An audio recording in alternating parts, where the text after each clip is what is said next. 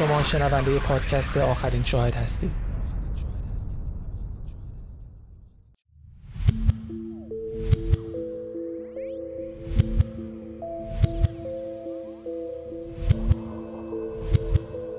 جنیفر پن. قسمت دوم.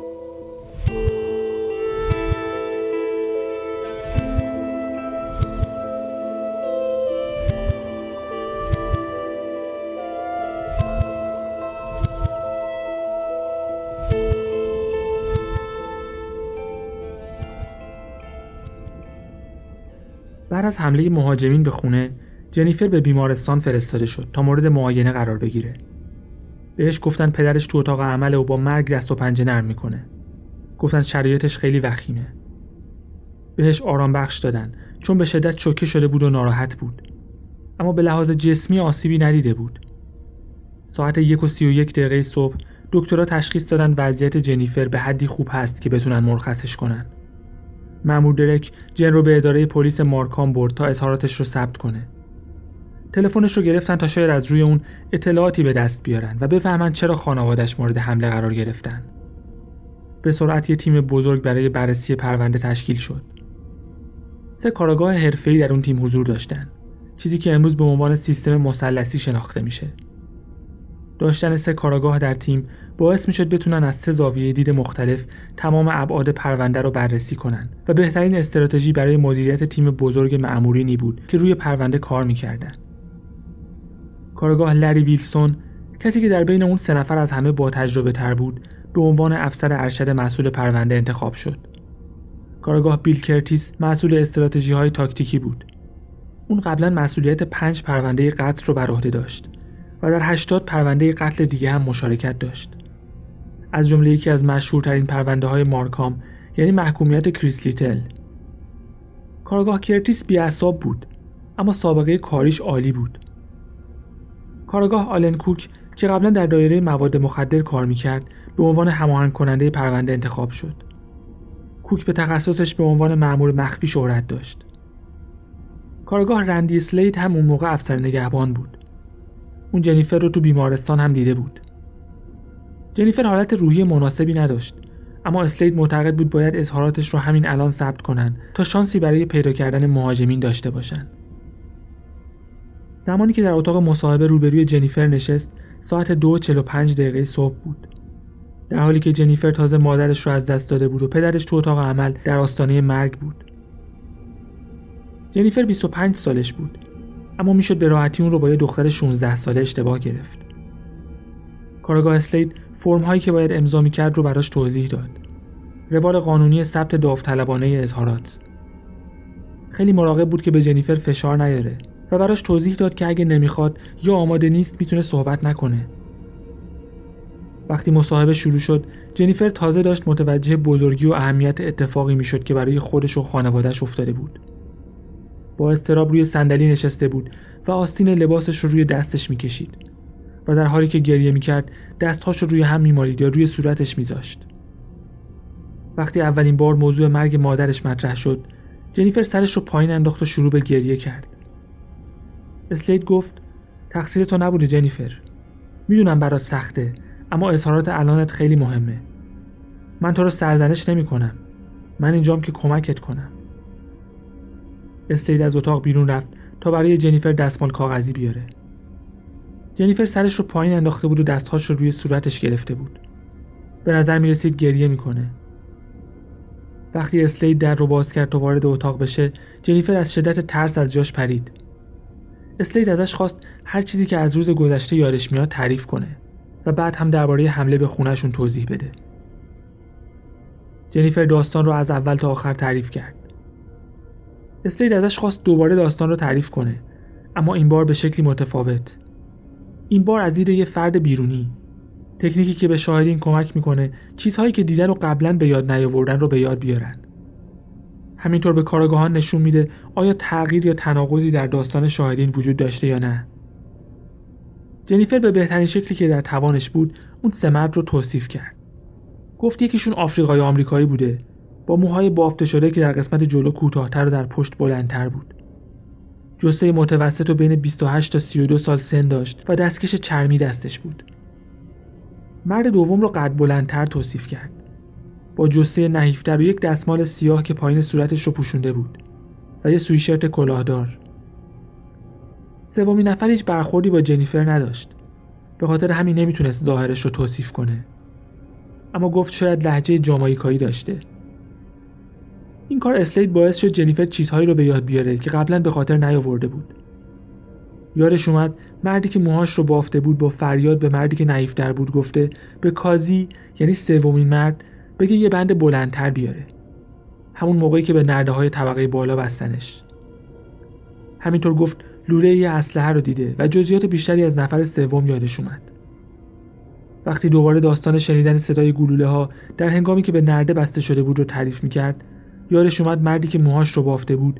بعد از چند صدای شلیک گفت دیگه کافیه. بعد از اون جنیفر یک صدای گلوله دیگه هم شنید. همون گلوله‌ای که مادرش رو کشت. تقریبا یک ساعت از شروع مصاحبه گذشته بود که جنیفر جزئیات بیشتری رو به یاد آورد. حالا می‌تونست به راحتی صدای سه فرد مهاجم رو از هم تشخیص بده و اینکه هر کدوم چی گفته. حرفهایی که اون سه مرد تو زیرزمین به والدینش زده بودن رو به خاطر می آورد به وضوح شنیده بود که مهاجم سوم میگه باید همون کاری که گفتیم رو می‌کرد. فقط باید همکاری می‌کرد. یادش میومد که از در جلو خارج شدن. ولی صد درصد مطمئن نبود. چون از جایی که بسته شده بود نمی‌تونست در جلوی خونه رو ببینه. بعد از اینکه دیگه صداشون رو نشنیده بود فهمیده بود که احتمالا رفتن و به 911 زنگ زده بود. بعد از اون پدرش از زیر زمین بالا اومد و از در جلو خارج شد. جنیفر می‌گفت از روی صدای در فهمیده که پدرش از در جلو خارج شده. اما هنگام فرار اون سه مرد به خاطر سر و صدای زیاد نفهمیده که از در جلو بیرون رفتن یا نه. کارگاه اسلید اطلاعات زیادی از جنیفر می‌گرفت و از این بابت خوشحال بود. اما می‌خواست اطلاعات بیشتری درباره اینکه مادرش کجا بوده به دست بیاره. محل دقیق کلاس رقص و اینکه بعد از رقص جای دیگری هم رفته یا نه. قبل از اینکه اسلید اتاق مصاحبه رو ترک کنه از جنیفر پرسید آیا رضایت داره که سوابق مکالماتش بررسی بشه یا نه؟ تا زمان صحبتش با ادوارد و در نتیجه زمان دقیق حمله به خونه مشخص بشه. جنیفر مشکلی نداشت. اسلید بهش توصیه کرد که روزنامه ها رو نخونه یا تلویزیون نبینه. نمی‌خواست چیزی ببینه یا بخونه که باعث ناراحتیش بشه. تقریبا یک ساعت و نیم از شروع مصاحبه گذشته بود که اسلید از اتاق بیرون رفت تا فرمهای بررسی مکالمات رو بیاره. جنیفر بدون حرکت و بدون اینکه گریه کنه نزدیک به ده دقیقه نشست و صورتش رو گرفت. بعد یه دستمال کاغذی برداشت. از جاش بلند شد پاهاش رو کش داد و یکم راه رفت. مضطرب بود. بعد دستهاش رو تو هوا حرکت داد. انگار داره پیانو می‌زنه. دوباره نشست و صورتش رو گرفت. چشماش رو پاک کرد. بلند شد و این پا اون پا کرد. اسلید وارد اتاق شد و ازش خواست بشینه. بهش گفت دارن تو اتاق بغلی با برادرش فیلیکس مصاحبه می‌کنن. به نظر می‌رسید جنیفر قافلگیر شده. اسلید فکر می‌کرد وقتی بیکا با ماشین گرون قیمتش از رقص برمیگشته توسط مهاجمین تعقیب شده. وقتی فرم رو پر می‌کرد به جنیفر گفت تماسهای نه روز اخیر رو بررسی می‌کنه. می‌خواستن افرادی که در این چند وقت با جنیفر در ارتباط بودن رو شناسایی کنن تا در صورت لزوم با اونها مصاحبه کنن. جنیفر کمی دستپاچه شد. گفت تو این مدت با افراد زیادی مثل معلماش در ارتباط بوده و اسلید بهش اطمینان داد که نیازی نیست با همه اونها مصاحبه بشه. مصاحبه ساعت چهار و نیم صبح تموم شد. روز بعد از حمله سهشنبه نهم نوامبر جنیفر پیش دختر خالش میشل موند. خونشون کمتر از یک مایل با خونه جنیفر فاصله داشت. خونه جنیفر صحنه جرم بود و اون نمی‌تونست وارد خونه بشه تا وسایلش رو برداره. به خاطر همین مجبور شد از دختر خالش لباس قرض بگیره. دوستاش پشت سر هم بهش پیام می‌دادن و حالش رو میپرسیدن. دوست پسر سابقش دانیل وون که اخبار رو شنیده بود ساعت نه صبح بهش پیام داد که اگه به کسی نیاز داری من کنارت هستم. طاقت بیار و سعی کن غذا بخوری. اگرچه کارگاه اسلید بهش گفته بود اخبار رو دنبال نکنه اما گزارش ها و شایعاتی که به وجود اومده بود به گوشش می‌رسید. اینکه خانواده پن قمار غیرقانونی کرده بودند. یا اینکه ارتباطی با دار دسته های خلافکار یا مواد فروش دارند. رسانه ها بیرون خونه و بیمارستان جمع شده بودند تا آخرین اخبار را گزارش کنند. دوستان و بستگان جنیفر مدام ازش سوال میپرسیدند. برای هان که در بخش مراقبت های ویژه در کما بود شم روشن کرده بودند. دکترها می‌گفتند مثل معجزه بوده که هان در اثر شلیک اون گلوله ها نمرده. ترکش های گلوله تو صورتش بود اما به طریقی هنوز زنده مونده بود. با این حال کسی نمی‌دونست کی به هوش میاد یا اینکه اصلا به هوش میاد یا نه. اما امیدوار بودن. شاید هان چیزی می‌دونست که راز این جنایت وحشتناک رو فاش می‌کرد. جنیفر کمی پول خور از خالش قرض گرفت. بهش گفت باتری گوشیش تموم شده و باید از تلفن عمومی به کسی زنگ بزنه. خالش می‌خواست گوشی خودش رو بهش بده اما جنیفر قبول نکرد و ازش دو سکه برای زنگ زدن گرفت. بعد به سمت تلفن عمومی بیرون راه رو رفت و به دوست پسر سابقش دانیل وونگ زنگ زد. روز بعد از حمله پلیس یک کنفرانس خبری برگزار کرد. رسانه ها به سرعت خودشون رو به اداره پلیس رسوندن تا آخرین نتایج پلیس و اخبار پرونده رو بشنون. رئیس پلیس منطقه یورک آرماند لاباژ که فقط یک ماه تا بازنشستگیش مونده بود با رسانه ها صحبت کرد. لاباژ گفت با توجه به طبیعت وحشیانه این جنایت نیازی به گفتن نیست که افرادی که مسئول این حمله و قتل‌های شب گذشته بودند یک خطر جدی برای مردم این منطقه محسوب میشن. مردمی که دارن از یک شب زیبا لذت می‌برن و ناگهان سه نفر وارد خونهشون میشن و اونها رو به قتل میرسونن. در حملاتی که قبلا به منازل شده فعالیت های مجرمانه هم وجود داشته. اما در این مورد به خصوص هیچ مدرکی از فعالیت های مجرمانه دیده نمیشه. این مرد خیلی خوش شانس بوده و اگر لطف خدا نبود الان پرونده دو قتل رو بررسی می‌کردیم. تیراندازی به یک زن و مرد بیگناه واقعا ناراحت کننده است. پلیس فکر می‌کرد مهاجمین به خاطر ماشین های گرون قیمت هان و بیکا به سراغ اون خونه رفتن. با این حال هیچ کدوم از ماشین ها دزدیده نشده بود. اطلاعاتی که جنیفر از مهاجمین داده بود رو در اختیار رسانه ها گذاشتن. با توجه به اینکه هان تو کما بود فعلا این تمام اطلاعاتشون بود. پلیس به سراغ دوربین مداربسته ای رفته بود که یکی از همسایه ها جلوی خونش نصب کرده بود. تصاویر ماشین مهاجمی رو نشون می‌داد که از خونه دور می‌شد. در سمت دیگه پلیس و پزشک قانونی مشغول بررسی خونه بودن. سعی می‌کردن صحنه جرم رو بازسازی کنن و وارد ذهن مهاجمین بشن تا ببینن چی تو سرشون میگذشته. اما دلیل مشخصی پیدا نکردن که چرا یه خانواده سخت کوش باید در یک حمله تصادفی و بیرحمانه هدف قرار بگیره. دو کاراگاه به سراغ تقریبا 400 خونه در اون محله رفتن. می‌خواستن ببینن اونها چیزی دیدن یا شنیدن و همینطور اطلاعاتی در مورد خانواده پن بگیرن که شاید در حل پرونده کمکشون کنه. وقتی تو ماشینشون نشسته بودن یه نفر به آرومی نزدیک ماشین شد و بهشون گفت دانیل وونگ دوست پسر سابق جنیفر مواد فروش بوده. با در نظر گرفتن این فرض که این حمله تصادفی نبوده و اینکه بسیاری از پرونده های حمله به منازل در ارتباط با مواد مخدر بود این سرنخ مهمی محسوب می‌شد. بعد از اینکه سوابق دانیل رو بررسی کردند و دیدن قبلا به خاطر مواد مخدر محکوم شده اون رو وارد لیست مزنونین کردن مشخص بود که مأمورین پلیس تو این پرونده دو دسته شدن. نیمی از اونها احساس می‌کردن یه جای این داستان حمله اشکال داره. باقی اونها این حمله رو یه حمله تصادفی به خاطر پول به یه خانواده واقعا بد شانس می‌دونستن. اطلاعاتی که پلیس داشت و هنوز به رسانه ها نداده بود این بود که داخل خونه 240 دلار تو کیف پول بیکا پیدا کرده بودن. 60 دلار در کیف پول هان و 20 دلار در کیف پول جنیفر. مهاجمین که ظاهرا فقط به خاطر پول وارد خونه شده بودند پول زیادی جا گذاشته بودند پنجشنبه 11 نوامبر ساعت 9 صبح جنیفر به اداره پلیس برگشت تا دوباره اظهاراتش رو ثبت کنند. کارگاه امیدوار بودن چیزهای بیشتری از حمله به یاد بیاره. پدرش هان هنوز تو کما بود.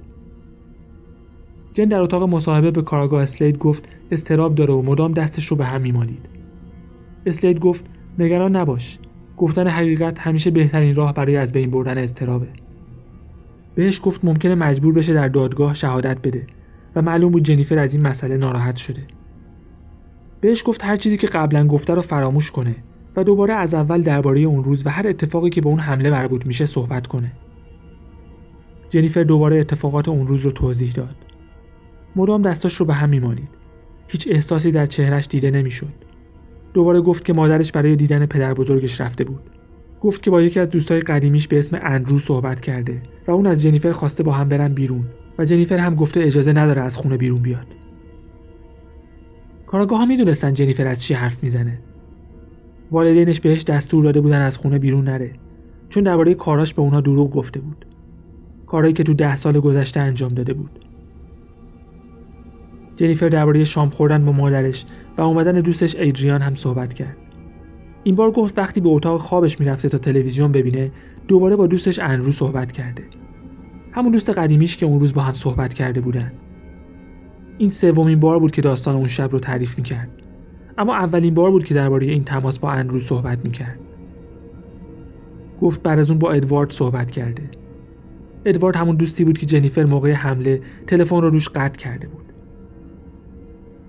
وقتی اسلید ازش پرسید تو این فاصله به کس دیگه زنگ زده یا پیام داده یا اینکه گوشی دیگه ای داره یا نه جنیفر گفت به خاطر اینکه گاهی اوقات والدینش گوشیش رو ازش می‌گرفتن دوستش دانیل یه سیم کارت دیگه براش خریده تا از اون استفاده کنه و اون سیم کارت رو تو جیبش میذاشته تا والدینش نفهمن.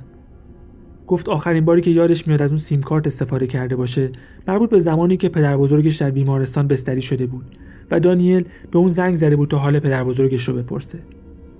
یعنی تقریبا ده روز قبل. گفت اون سیم کارت رو همیشه تو جیب ژاکتش میذاشته اما نمی‌دونه الان کجاست. داستانی که جنیفر از حمله به خونهشون تعریف کرد با چیزی که در مصاحبه اول گفته بود فرق داشت. اسلید متوجه این تغییرات شده بود و مدام سوال می‌پرسید تا مسئله براش روشن بشه. هر بار اون سمر در جای متفاوتی ایستاده بودن و حرفهای متفاوتی می‌زدن. جنیفر گریه می‌کرد و اسلید ازش می‌خواست تا هرچی می‌تونه به یاد بیاره. بهش دلگرمی می‌داد و می‌گفت کنارش و تمام حرفاش رو گوش می‌کنه. اینکه شاهدین هر بار جزئیات متفاوتی رو به یاد بیارن یا داستانشون رو تغییر بدن چیز عجیبی نیست. به ویژه در شرایط پروحشت و استرابی که جنیفر با اون روبرو بود. مشابه چیزی که ولفگانگ اشمیت در پرونده واندا تجربه می‌کرد. در اتاق کناری کارگاهان به طور همزمان مشغول تماشای این مصاحبه بودند. کارگاه الن کوک با دقت جنیفر رو تماشا می‌کرد. وقتی چشماش رو پاک می‌کرد نتونست اشکی روی صورتش ببینه. وقتی جنیفر لحظه رو به یاد آورد که صدای گلوله از زیر زمین شنیده حقق می‌کرد. گفت فکر می‌کرد اون مردها از در جلو خارج شدن. بعد پدرش در حالی که ناله می‌کرد از پله های زیرزمین بالا اومد و جنیفر هم به 911 زنگ زد. جن پدرش رو صدا کرد اما پدرش به سمت جنیفر نرفت بلکه از در جلو بیرون رفت و روی زمین افتاد. کوک همچنان در اتاق کناری مشغول تماشا بود. جنیفر توضیح می‌داد که پدرش داد می‌زد و به سمت بیرون خونه دویده. برای کوک جالب بود که هان صدای فریاد دخترش رو شنیده. می‌دونسته طبقه بالاست. اما به جای اینکه پیشش بره تا ببینه حالش خوبه یا نه مستقیم به سمت بیرون خونه رفته. جنیفر تقلا می‌کرد و کاراگاه اسلید گوش می‌کرد. وقتی داستان جن تموم شد اسلید ازش خواست این بار اتفاقات رو از آخر تعریف کنه. مدام بهش قوت قلب می‌داد و می‌گفت نگران چیزی نباشه. بعد ازش خواست دقیقا توضیح بده که چطور به 911 زنگ زده. اسلید ازش خواست بلند شه و نشونش بده. براش سوال بود وقتی دستهای جنیفر به نرده ها بسته شده بود چطوری تونست به 911 زنگ بزنه و با اپراتور صحبت کنه؟ و اینکه چطور گوشیش رو تو جیبش گذاشته بدون اینکه از دستش بیفته یا مهاجمین متوجه بشن.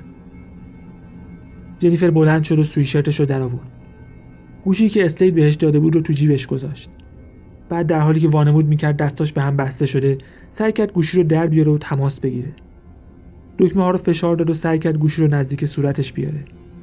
گوشی به صورتش نمی‌رسید. اسلید گفت داد می‌زدم اینجوری. گوشی نزدیک به 45 سانتی متر با صورتش فاصله داشت.